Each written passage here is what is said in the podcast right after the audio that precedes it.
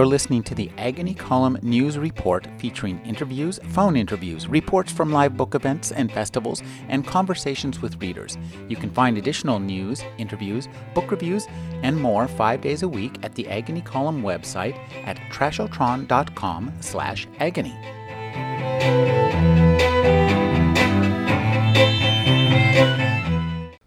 My friend Meg was successfully treated for thyroid cancer in her 30s, but for the next 10 years, she faced every annual checkup braced for bad news. When she arrived for lunch after her latest visit to the doctor, she was wearing such a worried expression. We were prepared for the worst. But here's what her doctor had said Meg, I think you've dodged a bullet. I don't think that cancer is coming back. Good news! And yet, the look on her face was not joy or even relief. I think Meg had been living year to year. Now, suddenly facing the prospect that she might go on living a long time, she felt completely unprepared. This is what she said What am I going to do for 40 years? It's the question of the age, and the question of our age. My generation is the first to get a heads up that, as one expert put it, our working lives could well be exceeded by the years we go on living. But what are we going to do? The demographics of aging have been improving, adding decades to what we commonly know as midlife. But as Laura Carstensen, PhD, director of the Stanford Center on Longevity, says, the culture hasn't had time to catch up the enormity of this hasn't hit people. It's starting to. At lunch that day with Meg, I witnessed a moment of impact. Everyone is talking about reinvention. The president used the word reinvention nine times in a State of the Union address. The Harvard Business Review devoted an entire issue to reinvention. Something profound is happening. But as a woman in my AARP online chat room aptly put it, I'm ready to reinvent myself. Any ideas about what I should reinvent myself into? Nothing is lining up in front of me. It's a common sentiment. I often hear it described as a yearning for something more. It's a feeling I could personally relate to, being ready for something, but a something you can't quite define. Our vocabulary hasn't caught up. What does midlife mean? It used to be the beginning of a long glide path into retirement, which many of us still eagerly look forward to. As I write, the morning paper reports that two million of us will be retiring in the coming year. Maybe you will be one of those newly minted retirees. But since you are reading this book, you've probably decided your retirement will be different. Unlike previous generations who retired from something, my generation hopes to retire to something else. Midlife keeps on going and going. Even before the economy went into recession, the majority of baby boomers surveyed by AARP reported they expected to keep on working in retirement, which sounds like a contradiction in terms, but it's not. Retirement is a word with new meaning, no longer a door marked exit. Think instead of a door that swings on a hinge, moving us forward into something new. Jane Pauley was the co host of Today from 1976 to 1989. She anchored Dateline for 11 years and was the host of her own daytime program, The Jane Pauley Show. She's the author of a 2004 memoir, Skywriting A Life Out of the Blue.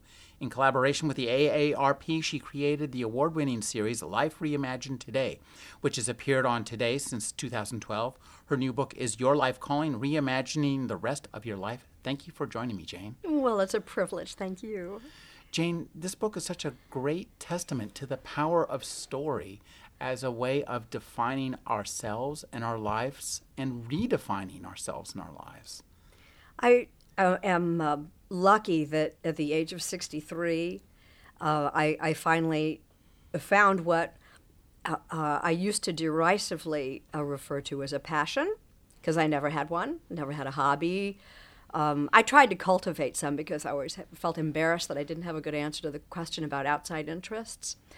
But talking about these stories, I have heard myself sounding like a woman speaking with passion. And I realized that this is my passion, telling stories to purpose, a particular kind of story. I'm a, a, a journalist for almost 40 years, at, and all journalists are storytellers. But I think I was more storyteller than reporter. And here I have found in my uh, latest iteration of my broadcast career story. And I wasn't aware of, of the power of story for most of the time I was doing stories for Dateline or doing interviews and connecting dots. And you know, I was aware of that, but this uh, book has been a really rich, uh, eye opening experience for me. How many stories I have to tell, and finding other people's stories and finding stories in their stories as I interview people has been well I now I, my hobby maybe it's not a passion but I, I think my hobby is interpersonal gardening what a great way of putting it. You know, as I read this book, what I found really fascinating was it's two things at once. And you talk about the union of opposites a lot in this book. And this book is a perfect example of what you talk about in that it's a book of deep introspection, of you looking back at your career with 2020 hindsight. You're looking at it at the present. You even look into the future, which is really interesting. But it's also a book of inspiration. So you have memoir and biography going back and forth. And you use one to bolster the other, to illuminate the other, to shadow the other. I'd like you to just talk about the experience of putting those two different forms together. You know, I'm not an artist. Uh, and, and I know, having interviewed uh, artists and musicians, how difficult it is for them to talk about how they do their art. So, hearing you describe what I do, I'm kind of thinking, really? but I know exactly. you yeah, I see what you mean. I know what you mean. Uh, but I, I, I, I do it pretty much intuitively. I was um, here. I'm on book tour, and I'm introduced a lot, and in St. Louis, a woman uh, explained to the crowd that January was named after the Roman god Janus, the two faced god, who had the ability to look into the past and the ability to look into the future, which is why the Roman calendar, beginning with January, was about change and time and transition and the important connection between the past and the future.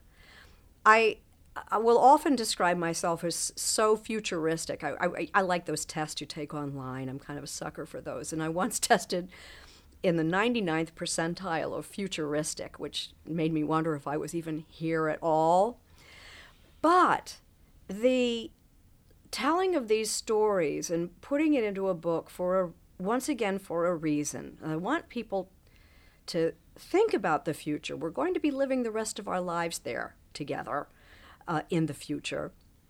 But in this exercise, which is all about uh, the future, how how I've wo- woven back into my own life, and uh, and you know pulled up threads and uh, uh, to see how you know they they they they loop into something that anchors me in, into a future that you otherwise can't can't see.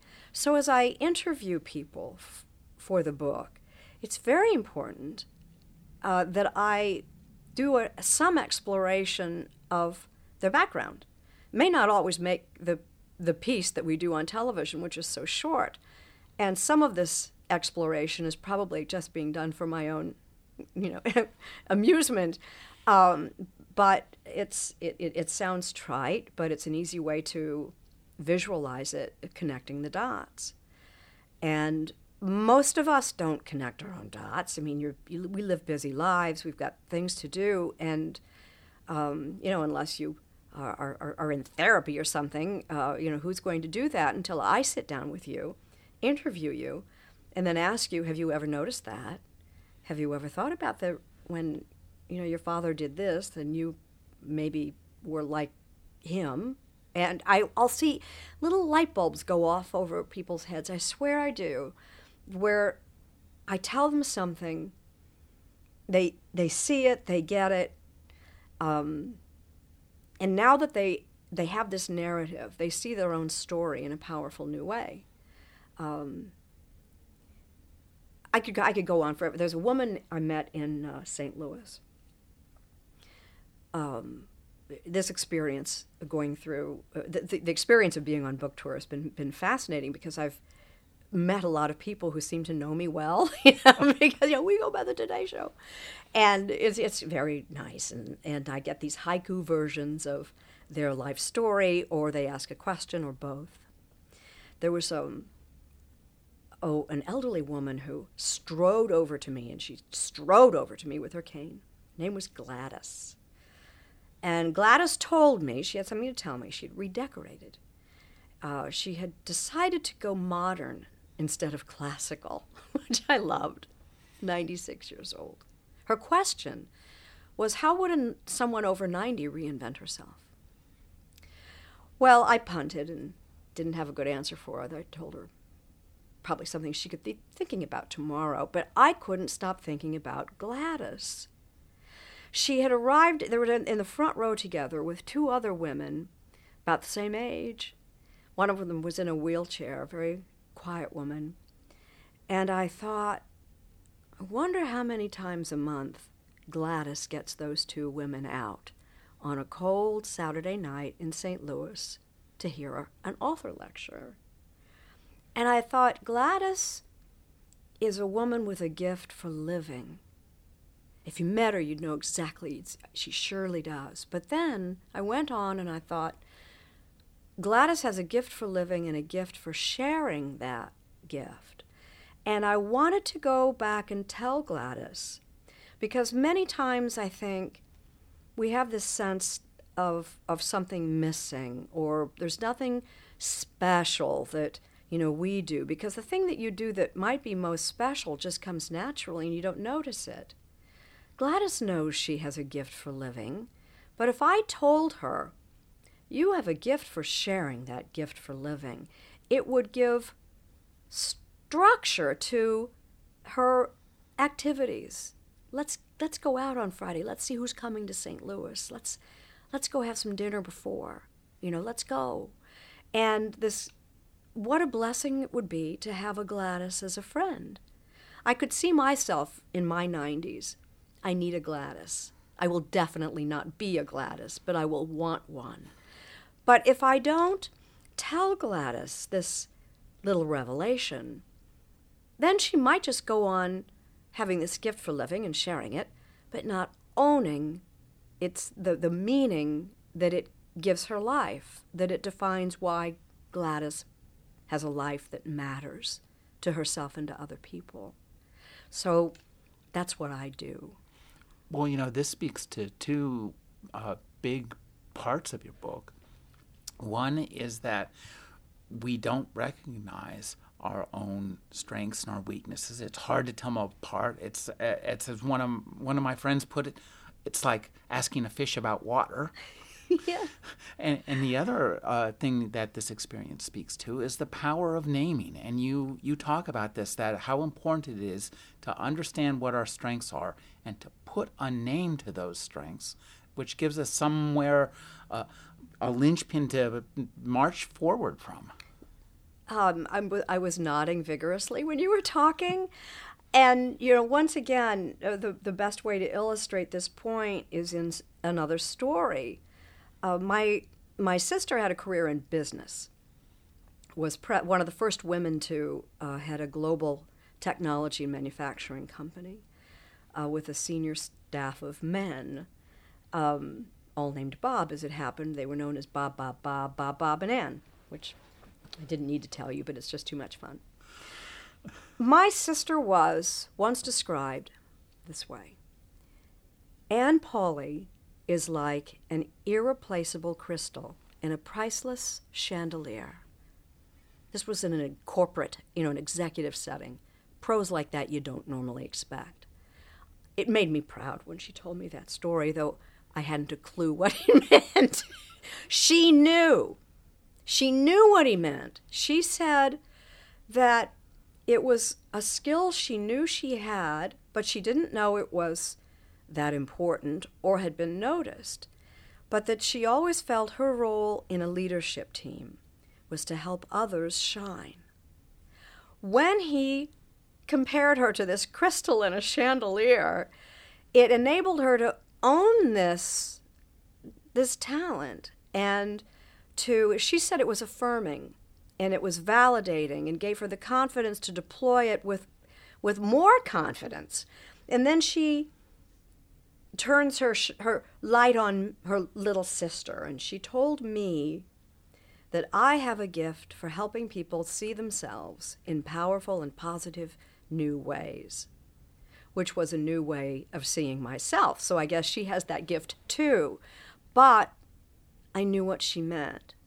It it described the stories that I always thought I did best and wanted most to do. Uh, they weren't necessarily the stories that NBC wanted me to do, but uh, you know, helping people see themselves in positive new ways or see the future in positive and powerful new ways It's really what the book is about.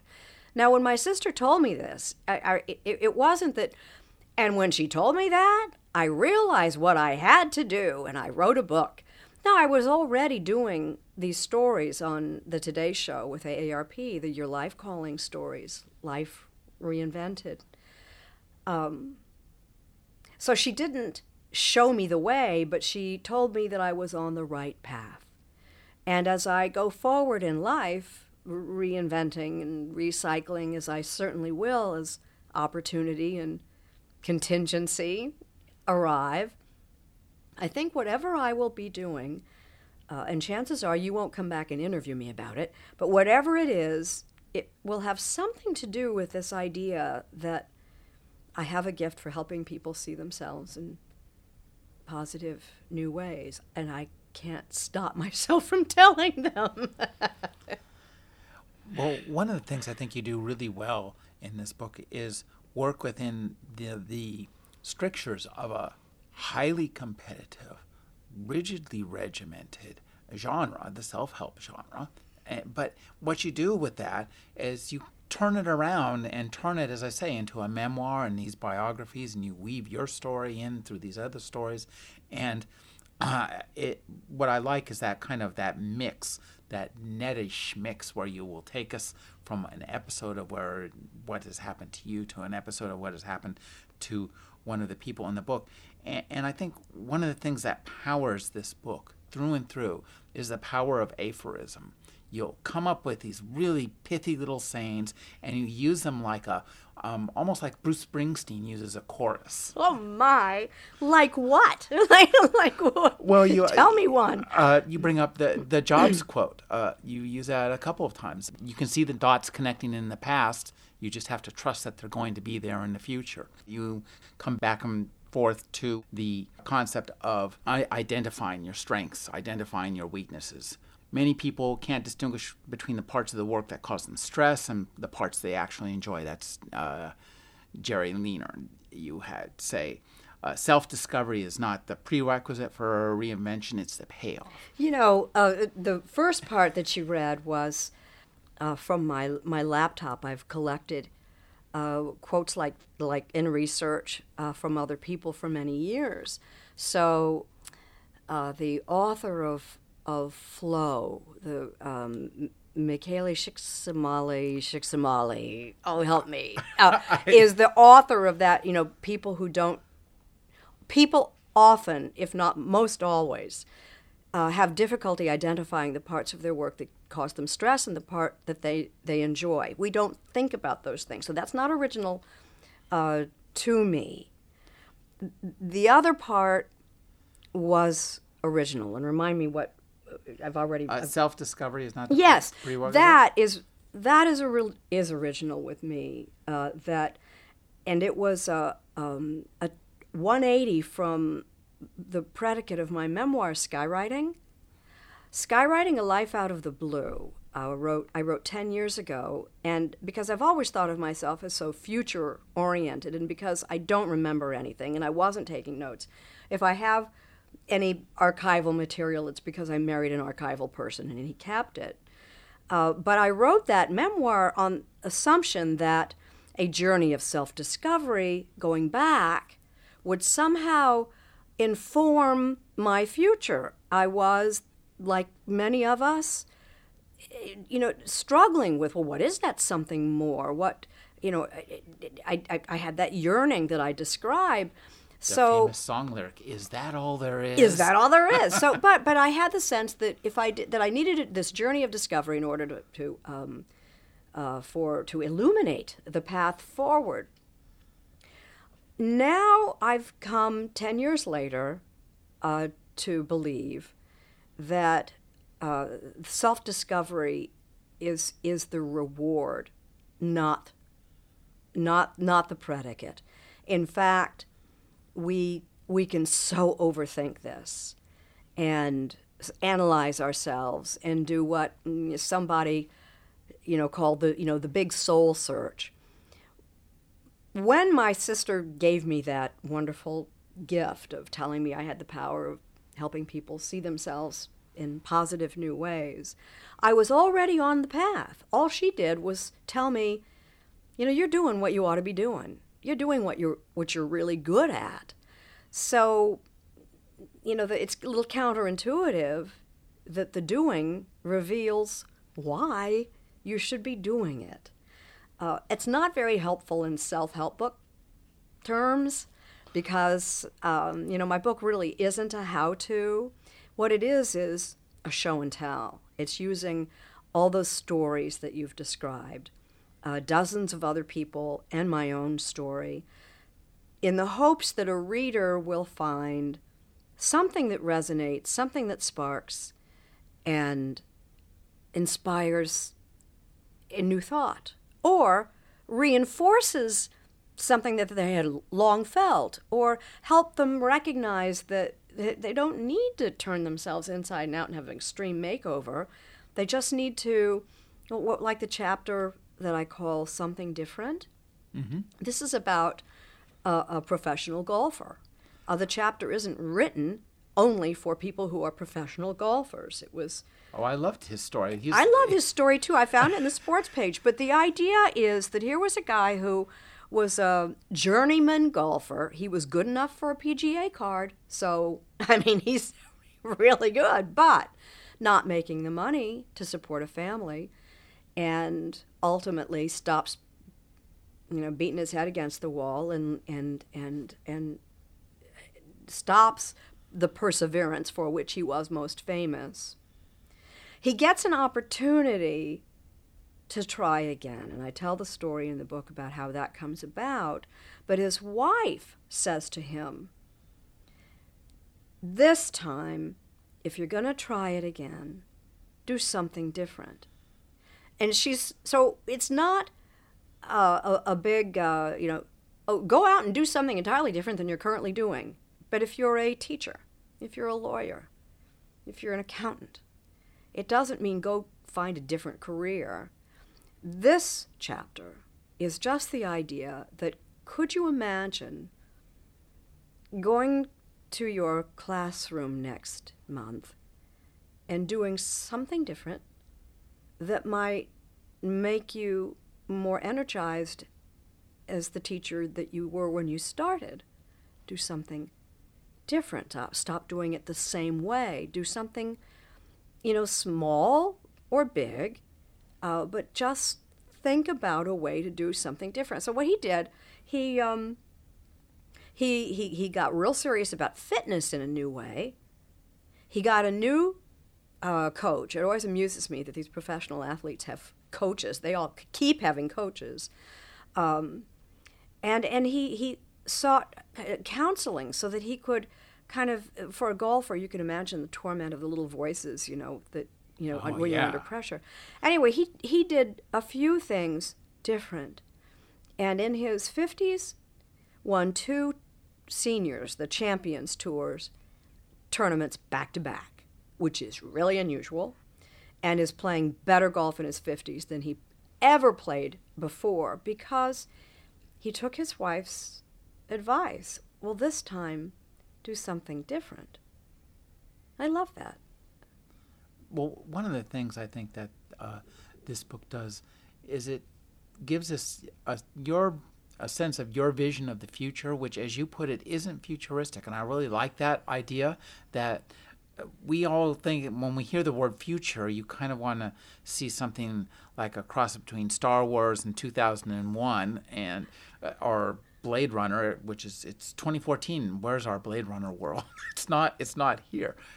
The future is very much like the present. Very much, though.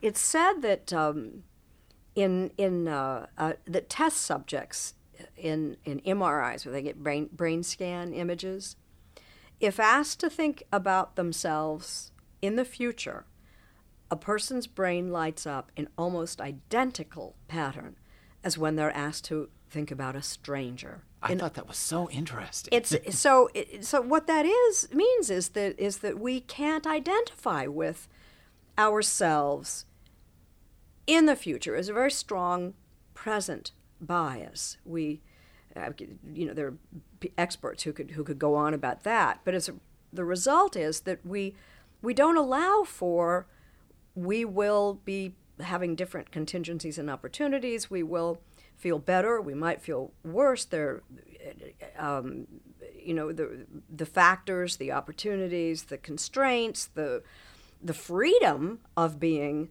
in your 50s when your children are grown um, you know, we're speaking in San Francisco. Uh, my grown children, uh, I'm not encumbered by the, their needs. They do not know I am here.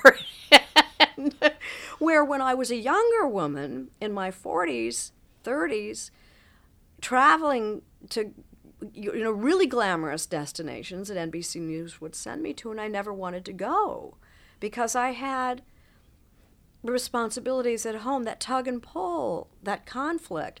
I don't feel that conflict anymore.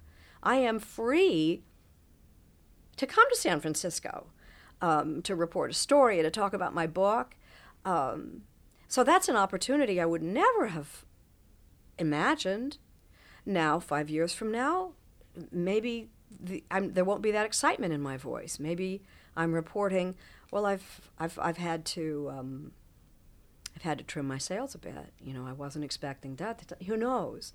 But I believe I I've discovered something about myself after I wrote the book because it is a book of stories. I keep hearing stories. you know, people keep telling me stories. Uh, and I was never able to explain my own uh, facility for or affinity for reinvention though people would ask me, you know, have you noticed any themes, you know, and I say, well, people who have volunteered a lot seem to be, you know, they come to transitions more easily. People who are learners, um, you know, can learn something new that enables them to do something uh, like what they're doing, only more so. Um, people who have lots of hobbies and outside interests, we've already established that that wasn't me.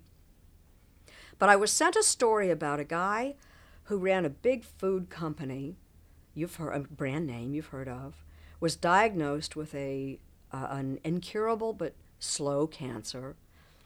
And he thought what he needed was a blank calendar, so he resigned.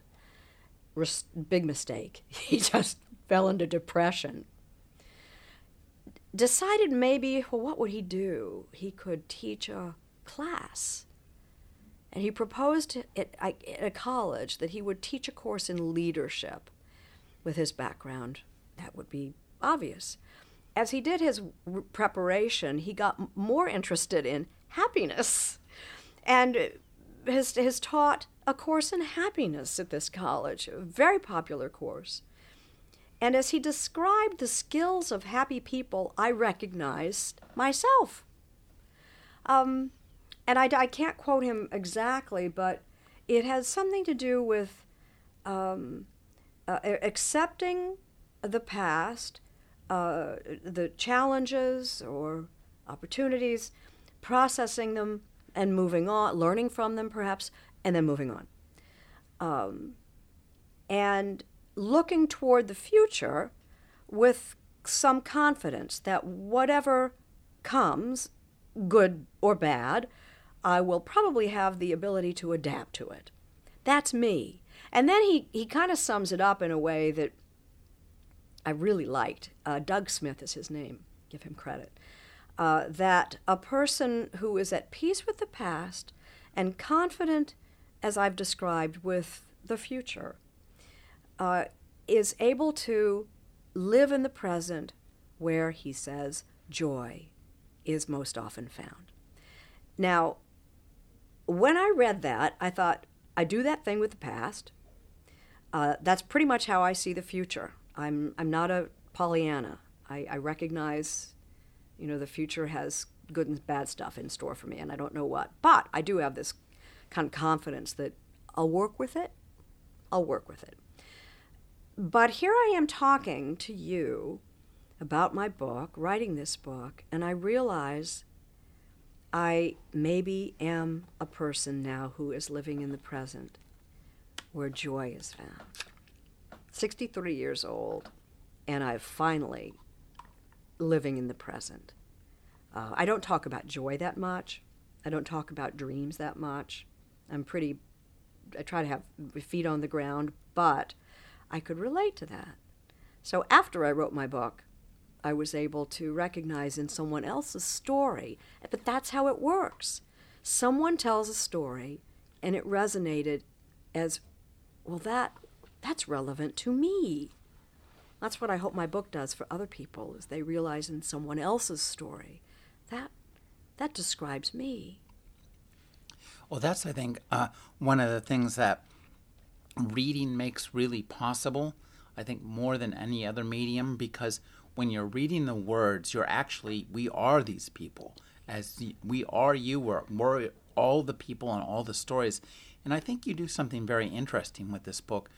We can see the influence of 40 years of television news in the prose and in your manner of storytelling, the way you play with time in the storytelling, the way you'll introduce a character here early on in the book, then bring them back later on for, you know, the final revelation of the suspects, so to speak. I'd like you to just talk about, as you were putting this together, did you consciously think of the TV scripts that you had prepared that went with these stories when you put them on TV? Did you refer to them, or did the that kind of uh, flow just come out of the way you were dealing with the prose? You know, it'd be such a happy thing if if I if my answer was yes, you're exactly right, but no, I I just I just think that way uh, which makes it very difficult. I, it's hard for me to write speeches uh, because it's sort of linear and I'm supposed to have a, a message, a beginning, a middle, and an end, and you know, a summing up, and you know, the reason. I, I just get wind me up and let me talk, and the best stuff I have to share with you will come out, but not from the part of my brain that goes back and says, "Well, I have learned from experience and storytelling that I, I, I wish uh, it was as easy as that. Actually, it is easier than that because when I just let myself write or speak intuitively, uh, it, it, it, it, tends to spill out in, in that way. And I will, it's kind of exciting when, you know, I'll be writing a, a chapter and realize here is exactly the moment where I, I need to tell people what became of Meg. you know, I need to, they will be so surprised. Um, uh, that you know so but the story will tell itself. I will have the availability of oh remember when it was like and then i'll pull out a story and and um, i mean sometimes i'll consciously save a reveal because i know people like reveals uh, but for the most part it says my fingers are typing and telling a story about somebody you know, it's it's like you know another idea raises its head and says, no, no, no, no, wait, you know, this idea works. Put this, say this, because it amplifies the the the, the point I'm I'm getting to. Um, it, it gives it texture and nuance, and that's what life is all about. It's not simple. It's pretty com- I one of my favorite parts of of of the book is this chapter about my my mother Mm-hmm. One of the, the, aphorisms, I guess, if, is, is a proficiency is not the same as a passion. And my mother was a, a very, very good seamstress. She was the kind that liked the Vogue pattern pieces, 52 pieces spread out on the floor and, you know, cutting on the bias. And I mean, these, these, she was really quite good at that and seemed very much in her element. That was when she was in flow, when my mother was sewing at her machine. But the story begins uh, how, as First Lady, Hillary Clinton helped me see my mother in a new way. It was an introduction of an arts in the schools program. The First Lady was presiding and extemporaneously introducing people on the stage, and I was one of half a dozen people. When she came to me, she began, she's the daughter of a musician. And I was a little embarrassed because someone maybe had given her wrong advice. My mother was a housewife. And it suddenly hit me. I almost cried. A friend in the audience later asked, What happened to you up there? I realized for the first time in my life I am the daughter of a musician. My mother was the organist at church. Every Sunday of my life, I saw her sitting at the organ at you know at choir practice on Thursdays. I'm playing at her feet. She's, you know, the stocking feet, the big jumbo keys on the floor. You know, her favorite was Bach. She was a very mild, t- a shy woman, you know, but you know, at, at, at you know, ta-da, chord, the, the congregation would arise. And I never saw my mother as a musician. So that night, I called my sister, um, Anne, I, and my sister says, two idiot Paulie, who was Hillary talking about? Neither one of us had seen our mother as, as a musician. But as I tell, the reason I tell the story this way is that if we don't all always recognize ourselves, sometimes the people nearest us know us better. They see the 360 degree version of ourselves. Uh, the people who know Gladys from St. Louis, they know she has a gift for living, whether she's ever thought of it herself. So my mother, you know, the daughters who knew her best, wait a minute, we didn't see a musician. So can you really trust the people who know you that well? your own family. We were blind. But wait, I thought about it a little more. Did my mother think of herself as a musician? Or, and I suspect this is the case, was the organ just another one of those complicated pieces of machinery? Or I think she enjoyed mastering difficult things. You described something I love the compute comptotron comptometer. Comptometer. I met a woman. I want one of those. Yeah, my I met a woman the other day that said my mother, oh, you know, you know, used the comptom- comptometer too. A comptometer uh, was a machine invented in the 19th century, but imagine a typewriter with even more rows of keys, but they're all numbers. It's an adding machine really complicated. And, and uh, my mother was the accounts payable department at the company where she met my father. And of course, as soon as she got married, she quit working, but she kept the comptometer. And she would was the accounts payable department in our family. And you would see her balancing the checkbook. On the she comptometer? could, yes, with her, with her. Uh, left hand, and she's a right-handed person. With her left hand, she's doing this the numbers, ka-ching with the numbers, and with, she would follow a column of numbers, and you know, without even looking, her her fingers are hitting the right buttons, and eh, eh, you know, it's like typing without looking at the keys. So, mastering this this deviously complicated uh, machine was a lot like her pattern pieces, her Vogue pattern pieces, 52 pieces to make a dress or a suit. And the organ is, you know, they come in, in multi rows. The organ that she played had two rows of keys, one third on the floor, the, the, the feet play, then pulling stops and pushing stops. I think my mother didn't think of herself as a musician. I believe she had a passion for mastering complicated things that would take years of, of practice. My sister has some of this too. She was a meta musician in a sense. She would she would her, she played the ability to play complicated things. Mm-hmm. So that I'm not sure it was so much about the music. I think also there was a, an element of service. Being a church musician was how she contributed something at church.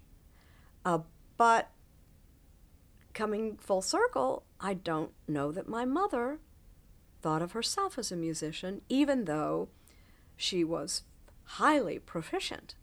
But a pr- proficiency is not the same as a passion. And that's, I think, one of the really interesting aspects of this book. There are so many great kind of, I think, lessons and, and you bring us to a, a, number of conclusions, some of them uh, ex- mutually exclusive, which I really like this idea of you kind of getting us to embrace opposites. And there's there's one point, I guess, uh, Herminia Ibarra, uh, what she says I thought was really interesting, which is what people get wrong about reinvention is that they think they have to be ready. Instead, change makes ready. And I thought that was such an interesting observation. It, it's you have to it takes a little while to wrap your brain around it, and I think that's the point. Well, the brain likes novelty for one thing. I, I tell a story about my friend Anne at NBC, one of my closest friends, and um, I have inflicted my advice on Anne uh, for decades. I'm the change agent. Anne does not embrace the word change with it. She likes stay the same as and it talks a lot about getting her ducks in a row. And my sister teased her once, isn't the point getting your ducks in the water? but Anne is very methodical about things. And, um, you know, she will approach change in her way when she's ready. Now, at NBC, uh, there have been many rounds of of buyouts uh, that Anne has been offered. You know, there are going to be, you know, reductions. Uh, take the buyout or take your chances, basically. So Anne has watched this process. In other words, her brain is seeing change happen all around her. And seeing change happen over the period of years has made Anne ready for change. She told me, I, this, this, this isn't a big announcement, and Anne has now decided to. No, she's still at NBC. But she, the big announcement is that Anne tells me, I will never embrace change the way you do, Jane, but I'm becoming ready to accept it. And I think it's because the brain has seen change happen and it has prepared her for change. It's the reason our New Year's resolutions fail because we think we have to be ready to stop smoking, for instance. Uh, we have to be ready uh, to start an exercise regimen. The opposite is true. When the brain sees that you are a non smoker, you're re- you, you are be- a non smoker. Your brain is okay, I get it now.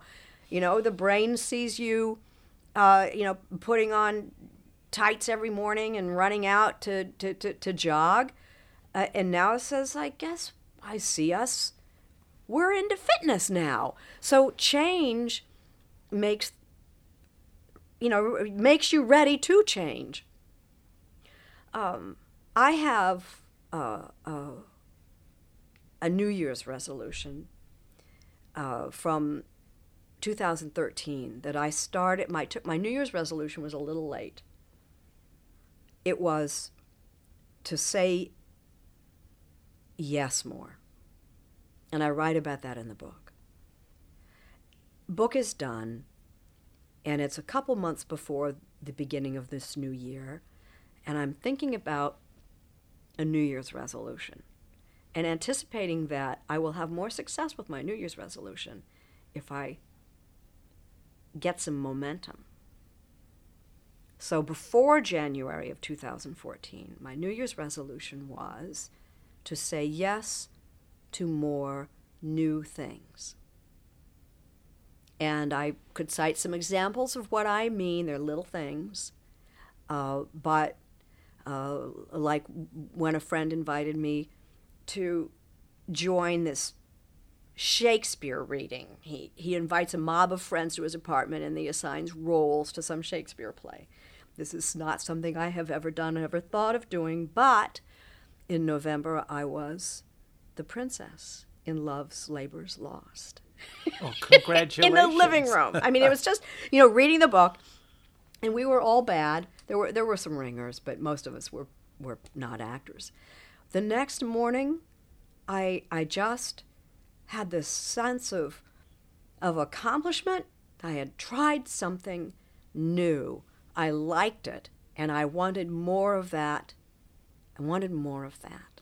Shakespeare's language rewired your brain. Well, so it's not just going to be, oh, so Jane's into Shakespeare now. It just reinforced the idea. Mm-hmm. Say yes to more new things. So that's 2014. Step, step back a, a, a, bit. You know, one of the things I think that's really interesting is the way you look at your own life and in this book and the way you, describe your own career. And some of this stuff must have been kind of hard for you to write, but when when we read it, there's a real feeling of lightness to your prose. There's a real feeling of lightness when you are talking about this stuff. I remember, you know, uh, everybody's hair was on fire about Deborah Norville, and and then there's this other thing, and the your your daytime show, and, and go up against Oprah giving off away cars. I love my, you know, my daytime show, I had a theme song. I had a warm up guy. I had a I had a makeup room. It did have a star on the door. It did not, but it was like that, just off the studio. Who wouldn't like that setup? Except that it was the hardest thing I ever did. I mean, we would tape six shows a week.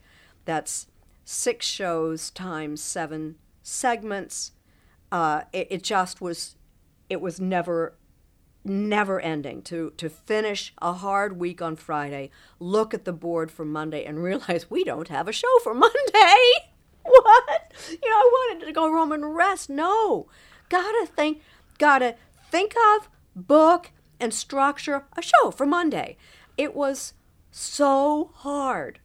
And the favorite the favorite part of my career and it makes me sad sometimes when I'm introduced and people are doing the you know, Jane started on the Today Show when she was 25 and Dateline and blah, blah, blah. And they leave out the daytime show. And I don't know if they leave it out for time or because it wasn't a success. It, it was one season and not picked up.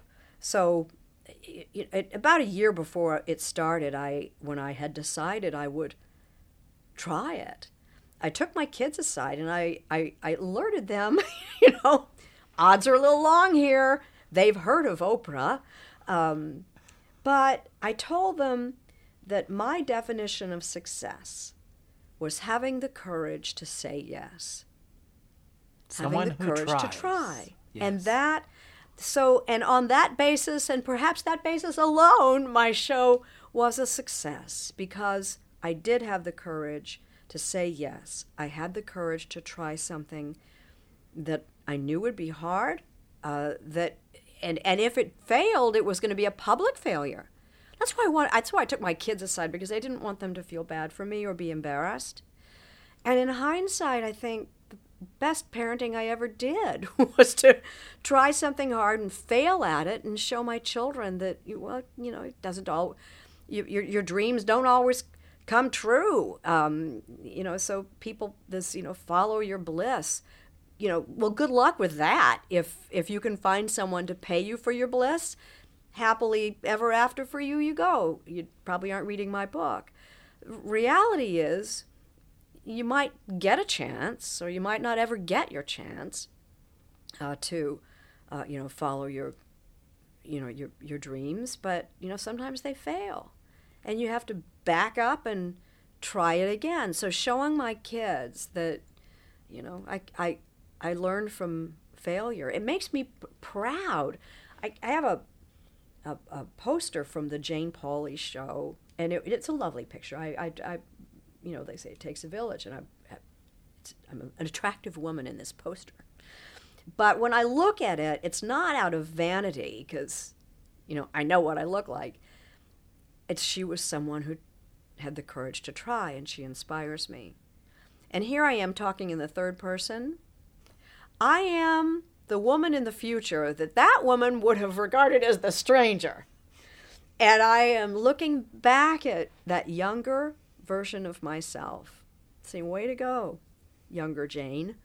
I hope that future Jane uh, remembers uh, that you modeled a quality that, that I admire, and that's, you know, saying yes if opportunity comes and it's the right opportunity and having the courage to try and maybe f- fail.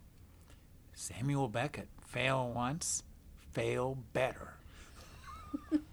that's that's the key. You know, uh, one of the things I think is is interesting is there's a whole portion where you inhabit your future self, and I, really like that. That prose in that is is rather poetic. It, it has this kind of uh, a floaty feel, and I'm really interested in this idea of how your present self looking back at your past self and imagining your past self again imagining your future self this is a kind of an interesting hall of mirrors that i think you get into in this book but what it does is it allows your readers to get in those mirrors and get in those stories and pick up some of those reflections oh this the sandcastle guy who lives in Santa Cruz, and I saw on Christmas Day building a beautiful welcome or Merry Christmas sculpture on the sand right beneath the pier. Um, you can pick up a little bit of his story, a little bit of uh, the woman who goes from uh, being a super lawyer, uh, su- super legal secretary to being a chocolatier. I mean, there are all these little great stories. We can we reflect off the pieces. Well, you know, I, I, someone listening is thinking, well, I don't think I need to read that book because I don't want to be a chocolatier, and and you know, and how many people are going to make a living uh, being a sand sculptor? Um, there are a few hundred in the world, and our Kirk Rademaker happens to be one of them. But the relevance of his story, and this is a, a, a pattern that comes up now and again in, in my stories, is that everything that he does on the beach when he's working in sand, I mean, often is not working on a beach because they can haul sand anywhere and, and he gets hired to do these things. But he's using his fine arts degree from college in a way he had never used it before. He had had a career as a project manager at a cabinet making company in Oakland, a good job, but he wasn't in a good place. He said whenever the phone rang, you know, it, it, it was never anybody saying, the, they, they fit perfectly. They were beautiful. Thank you. It was, where are they? They don't fit. Something was wrong. Um, personal life was not, you know, going well. So one day, on a just on a whim, he goes for a walk on the beach, and builds a sandcastle. And he describes it as it was like the sun rising on all the horizons at once. and he knew that beach was going to change him. And then he went back every weekend. He didn't quit his job, but he went back every weekend. And, and he fell into a group of sand carvers. He discovered that there was, you could do this for a living? Yeah, if you're really good at it. But he sums up, I, I prod him for some advice. And he said, Well, if you're really dissatisfied with with what you're doing, don't quit your job. Just find something that you really enjoy. Maybe it's music or drawing. He loves to draw. He says maybe it's conversation. And just get more of that in your life. You'll find the balance that you need. His life was out of balance. Barbara Allen, she put, uh, I, I, I, I fell off the track of my uh, my thinking in a mo- for a moment when I was describing that Kirk had taken all the tools of his career as a cabinet maker, and you know the beach was his drafting table, recombine them in a and different he used it he just yes he was doing everything he always did. He just changed the context and found and found happiness. Barbara chandler allen started a nonprofit in philadelphia. She put the same thing this way. She said it's like i took threads of everything i'd ever done and wove them together in a new tapestry. She also had my favorite quote in the book probably she said, I've always been a confident person, but in my 60s it's reached terrifying proportions. I've been speaking with Jane Pauley. Her new book is Your Life Calling Reimagining the Rest of Your Life. Thank you for joining me, Jane. Rick, thank you.